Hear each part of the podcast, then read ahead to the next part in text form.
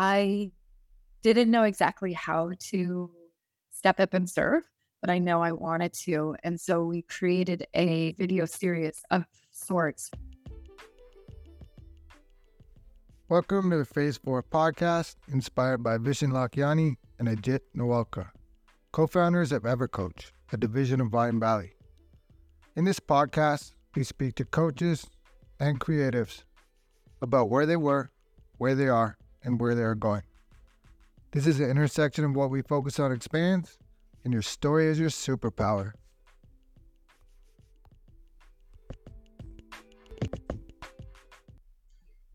I'm so grateful to have Dayna Wood as our first guest on this podcast today. She holds a really special place in my heart. Dayna doesn't know this, but there was a time when nobody believed in me. I didn't even believe in myself, and Dayna did. And as we talk to coaches and other people on this podcast, Dayna is a coach, but um, part of coaching is that you can hold your vision for your client until they can step into it. And so at a time when I didn't really believe in myself, Dayna was able to hold that vision for me until I could step into it. And because of that, we're sitting here today doing this podcast. And so uh, I just want you to know how grateful I am for that and how inspiring you. So, Dayna, tell us a little bit about who you are and what's your story. Sure. I mean, there's so many layers of who someone is.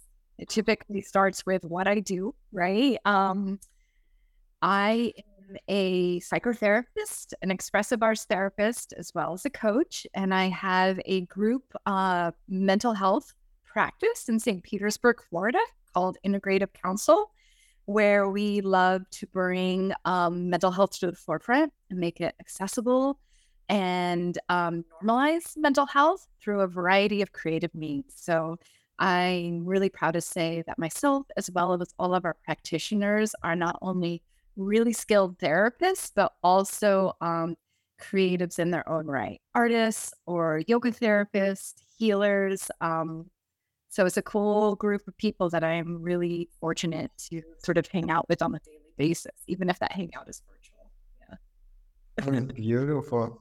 Yeah. And it's such important. Like you're, when we think about light workers, you, you just come right to the top of the list of oh. light workers. Thank you, JP. You're bringing tears to my eyes. I appreciate that. And so, how about Mindvalley? How did you end up becoming a Mindvalley member student? I love the way you walk the talk too. So yeah, thanks. I do try to walk the talk. I really do. Um, I don't talk it unless I've been walking it. That's like a uh, a part of who I am. So I think it was back in like 2016. Um, I got this feed on, I believe it was Facebook, um, and it was likely um, around the six phase meditation. Actually, that was probably the first feed I got which was curious to me and I was interested. And then AFest. Um, and I applied to AFest, I think, a few times and didn't get it. But that being said, it made me like, hmm, like, who are these people? And oh, why are they letting me in? Right. um, so it was like this sort of push pull. Um, as with almost any self help, I'm initially pretty cautious and leery. Um, that being said, when I started um, taking some of the courses, I was blown away by the quality. And I can absolutely, without a doubt, say the programs that I've taken through Mindvalley have changed my life. And going um, to LA, where I got to meet you, or like days before the pandemic, like set it uh, in the US, was also life changing. And yeah, for sure. I remember uh, Alicia Nichols singing that at that weekend. Uh, when you leave here, you know, she's so inspiring to speak. And she said, when you leave here, you're going to go out and infect the world. so, and at the time, there was lots of toilet paper on the shelves. we didn't really know what was going on. And then, like, less than two weeks later, the whole world shut down. So, um, yeah, I'm so grateful that we got to meet at that event. Um, speaking of that event, um, who who was your favorite author that weekend? I don't know if you can remember all of them. There's so many great Mindvalley authors. There absolutely are. Um, so what really like made me say, Dayna, you got to make this happen was when I saw Jeffrey Allen was going to be there. I promised myself, um, if I ever see Jeffrey Allen um, speaking, I will make sure to get there. And so when I saw that, I'm like, okay, here we are, a choice. And I'm like, let's get there. Um, and it just happened that I was flying to the West Coast um, to help out my dad. And I was able to make it over to LA. Um, so it worked. Um, and Jeffrey Allen is just as powerful in person as in his courses. He's um, truly a light worker walking this earth. Yeah. And helps, I think, anyone he comes in contact to raise their vibration with grace and love and gentleness and wisdom. Yeah. Yeah. He's so special. I didn't, I'll be honest, I didn't have anything to do with the energy. I was like, no, um, in that ring, there was probably what 200 people maybe, and he said, "Is anyone skeptical?" And I was like, "This," and I looked around, and there was only one other person. I was like, "What's going on?" but I was not skeptical anymore. He is amazing, and some of the tools that he uses are just wow, like yeah. life life changing. And actually, now that you're saying that, going through uh, I just finished a certified life coach by EverCoach and going through that, talking to people, his name kept coming up. I was asking, who's your favorite Mind Valley author? And his name kept coming up over and over again. I think because he's so approachable, his style and his energy, and he does a great job of, I think, bringing some sort of groundedness and um, he explains in a very sort of research, you know, he was an engineer by training, some things that initially seem quite esoteric. And so he does this great job of blending both. Um, yeah. So even the skeptics end up converting, right? Right. And so is there any other athletes that Mind Valleys that are right at the top of your list? I know they're, they're all amazing, right? Yeah. So um Charlie Morley, um, one of my favorites too. Um, you can tell I'm a fan of the sort of shifting consciousness uh, quest. So the lucid dreaming also absolutely impacted me. And I would say that is going to be a spiritual practice I engage in for the rest of my life. And I love that he couches it within um, his is Tibetan Buddhism, but he also takes others historical and current spiritual practices and frames lucid dreaming within that. So it's not just about like um, the smorgasbord of um, senses that you can engage in in lucid dreaming. It's also about how to really increase your spiritual um, understanding through your own states of sub and unconscious. It's it's so wild to me. Um, so Charlie as well as Eric Edmeades. I think I pronounced his last name correctly. That one trips me up sometimes. Um, his last name. Who I took um Wild Fit, changed my life and changed how I relate to food and changed my confidence in my own body, as well as his um business blueprint, I think is the um and that was really powerful too as an entrepreneur. Yeah. Beautiful. Um, so I guess I would ask next, what are you creating right now? Mm-hmm. Yeah, da, da, da. it always feels like I'm in the process of creating. However, my colleague and best friend and I were doing a live, and at the end, we looked at each other and we were actually saying, "Oh my gosh, if we would have looked back three, five years ago and came to an really focused in on this moment, we would have recognized like we're doing the things we dreamed about. And so when you're constantly creating, it's hard to acknowledge everything that has been created. Um, so I think it's good to pause there because I'm like, damn, these programs have helped me manifest the life five years ago I had only dreamt about. Now I'm on to the life I'm dreaming about five years in the future, right? Um, and that really includes having a financially viable group private pra- mental health practice that is doing great work in our community that approaches mental health not just through symptomology, uh, but in creative ways that can be a little funky, a little fun, a little quirky, um, like the practitioners and like the clients we serve and like the community we serve too. St. Pete is absolutely that. And um, that it really is a hero's journey, right? Um, that there's so much meaning and, and growth gained from shadow work, from the depths of um, mental health, right? And coming back to the other side and like beyond, and how we give it back to others. Um, it's powerful stuff. Um, so having a practice that does good work in the world while also allowing me the time and space to come back to um, my creative process, which I have always attempted to hold on to, and yet many times forfeit because I feel uber responsible for so many.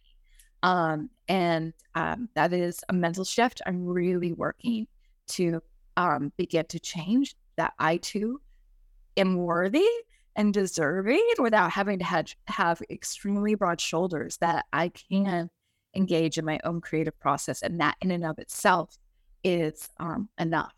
Um, yeah.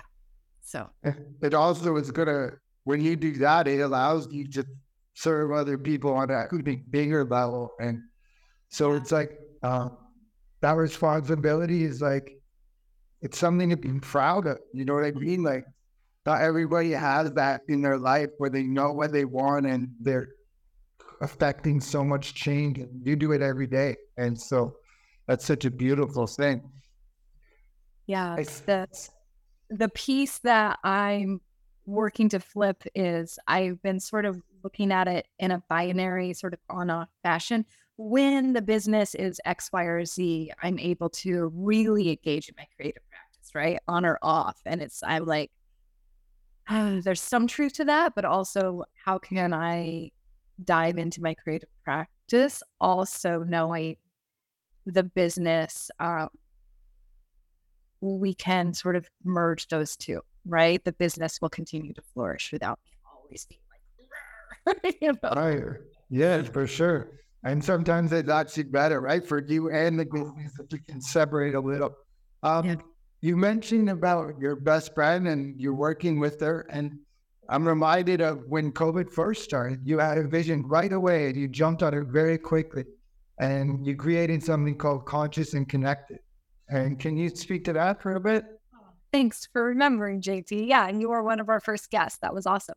Um, I didn't know exactly how to step up and serve, but I know I wanted to. And so we created a podcast, but it was a video series of sorts where we just spoke with a variety of regular people um, who um, also wanted to step up and serve and sharing ways that we can remain conscious as well as connected during what felt like an incredibly scary, isolating time, not knowing what that future was going to look like. And so we just talked about ways we were doing that in our own lives um, as a way to spread that message rather than that's so beautiful. And it at the time was such an important thing because nobody knew what was happening, right? And it was just like all of a sudden all these rights are taken away and stay home and you can't people started stop shaking hands and like all sorts of stuff. And the fact that you just had this vision right away and acted on it too, right? to to come together and just bring people together and start healing immediately while we're still going through it. It yeah. just it's so beautiful. So thank you for that.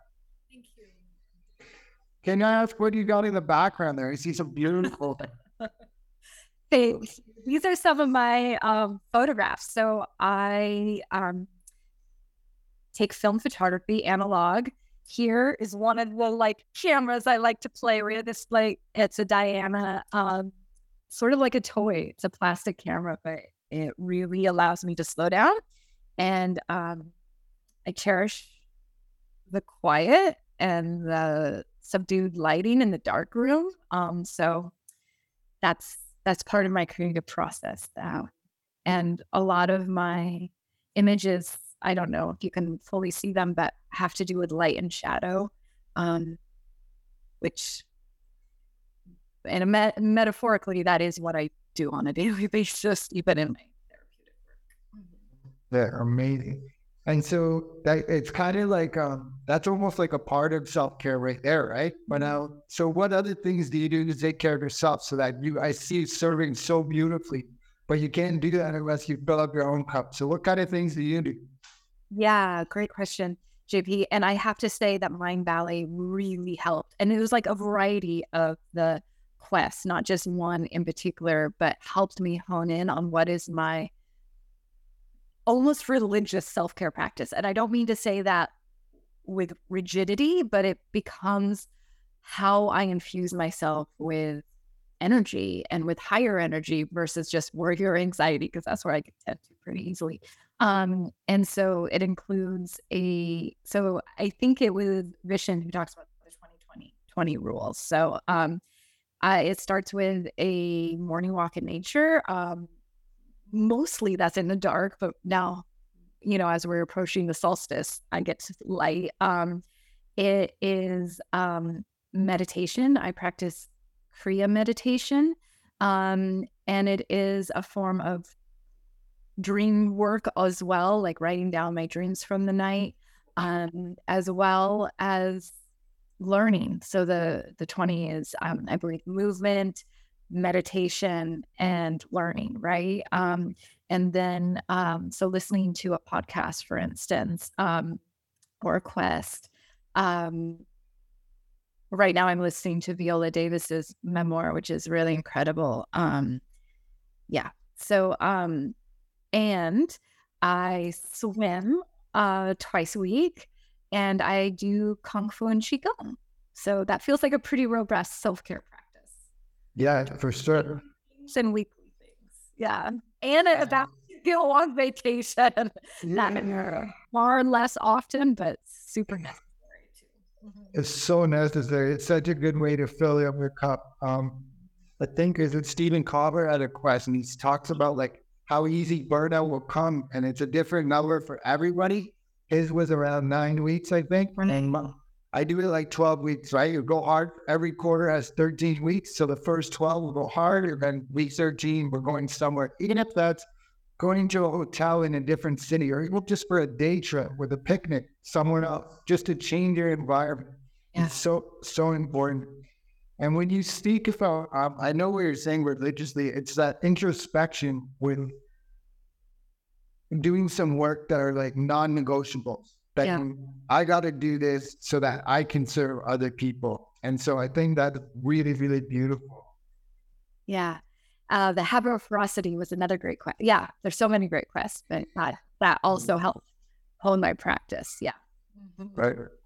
And so since this is called the Phase Four podcast, I know you know the six phase meditation, and Phase Four is all about creating your future. Three years out, we kind of touched on it earlier how looking back, three years ago, you were already you've done it. So now we got to create again.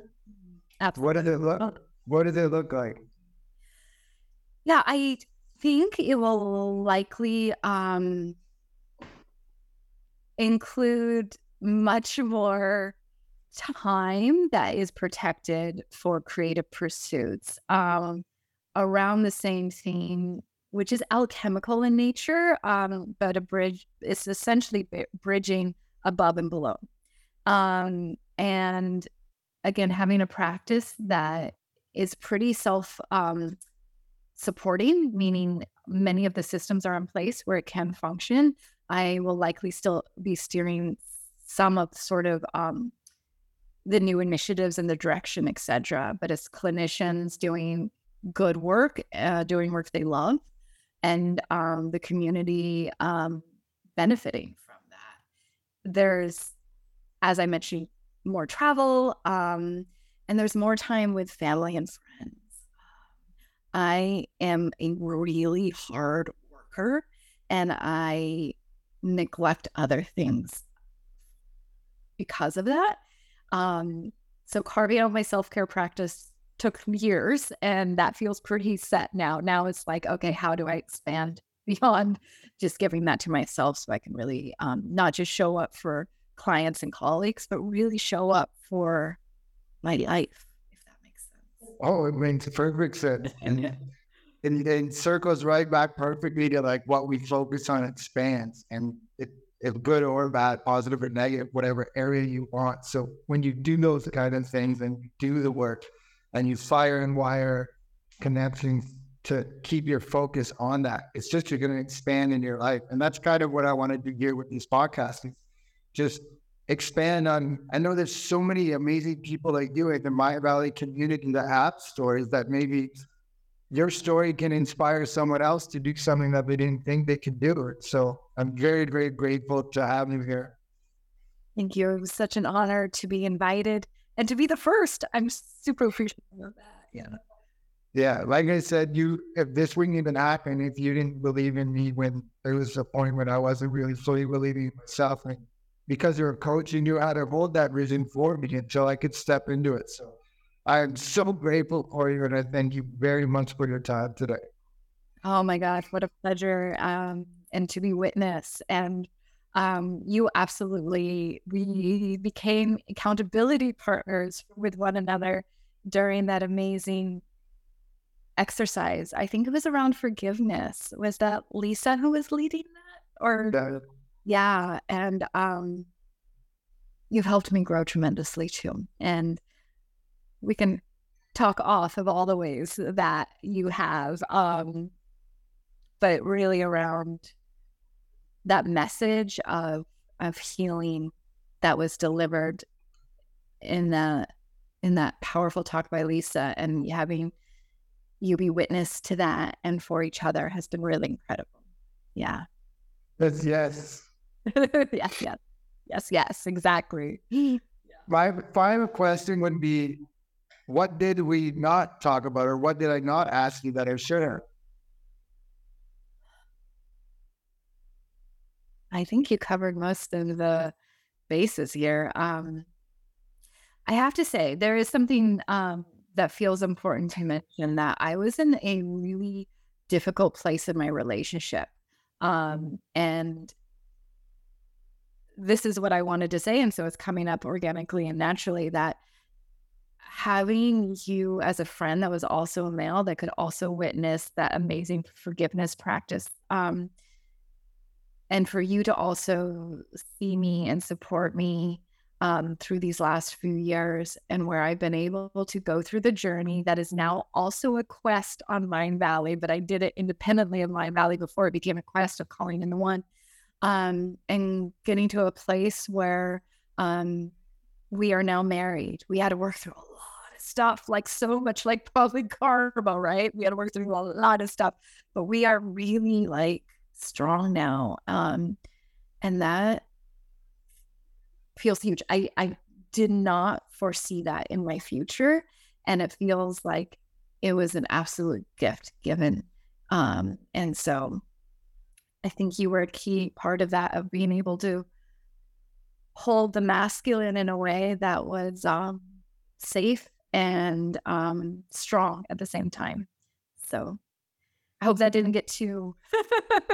Uh, I think definitely the yin yang, like we see a little bit of each other and each other's stories, and it trickles over both sides, masculine, feminine, light, dark. And um, now that you said that about the Kathleen, is her name Kathleen Whitworth? Kathleen Whitworth. So um, the quest, I knew that story before, and somebody was uh, struggling in a group I was in one day, group coaching, and um, I mentioned that, and that person two weeks later, like they said, it changed their life, and I told them the fact how it changed your life to a point where you ended up getting married over it. And and this person was going through some rough times, and then a couple of weeks later, they told me like they started taking that quest, and it started to change, shift the way they look at things. So Yeah. maybe you didn't even know that, right? But your story ripples out, and so it's such a beautiful thing. And again, when we focus on expand. Yeah, yeah. And so again, the- ah, quality of the quests are undeniable, and they will change your life if you uh, if you work them. Right. Dayna, I want to thank you so much for today. I really appreciate it. And I definitely know that you'll be back on here again. My pleasure. It was um, such an honor, JP. Thank you so much. Thank you. Margaret. 谢谢。